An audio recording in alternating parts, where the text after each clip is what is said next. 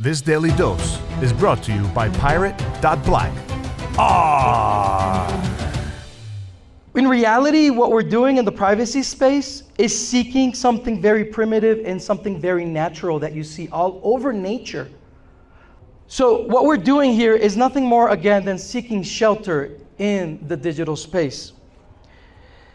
Trust is nothing more than the process of opening up one's private life. You can't force trust on someone. You can't do that. Trust is something voluntary. And you have to respect the other person's autonomy in order for trust to emerge. The more you love someone, the more you respect their autonomy.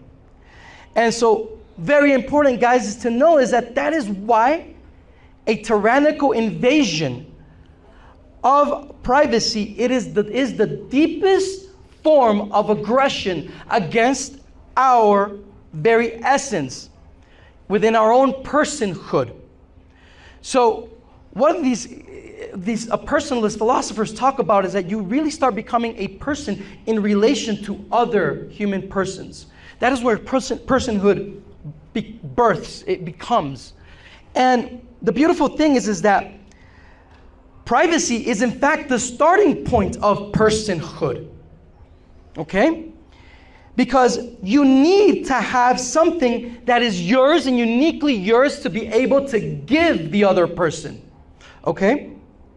Think about the most intimate of relationships you have, your, your best friend, person you love most, and you'll notice that there's a dynamic of faith, hope, and love within it. You have faith in this person. You hope, in, in other words, you have, you're awaiting a response from this person. You love this person in a waiting for to be loved by this person, to be as the beloved. So, this is something that in the digital space right now, we're, what we're seeing is, is that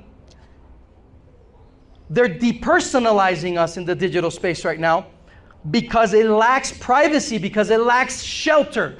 And that's why we, are ta- we, we talk about people on the internet just being consumed by it and being easily driven to have this horde mind mentality of, of, of so much hate throughout the world, there's a lot of division. And it is because we've been depersonalized. Because the internet itself does not get, grant you that shelter, that starting place. As I was saying, privacy is nothing more than shelter. Okay? Privacy is not a part of our lives, guys. It is our life, and you can think about your home life, your family life. It is the starting point of everything you are and everything that you do.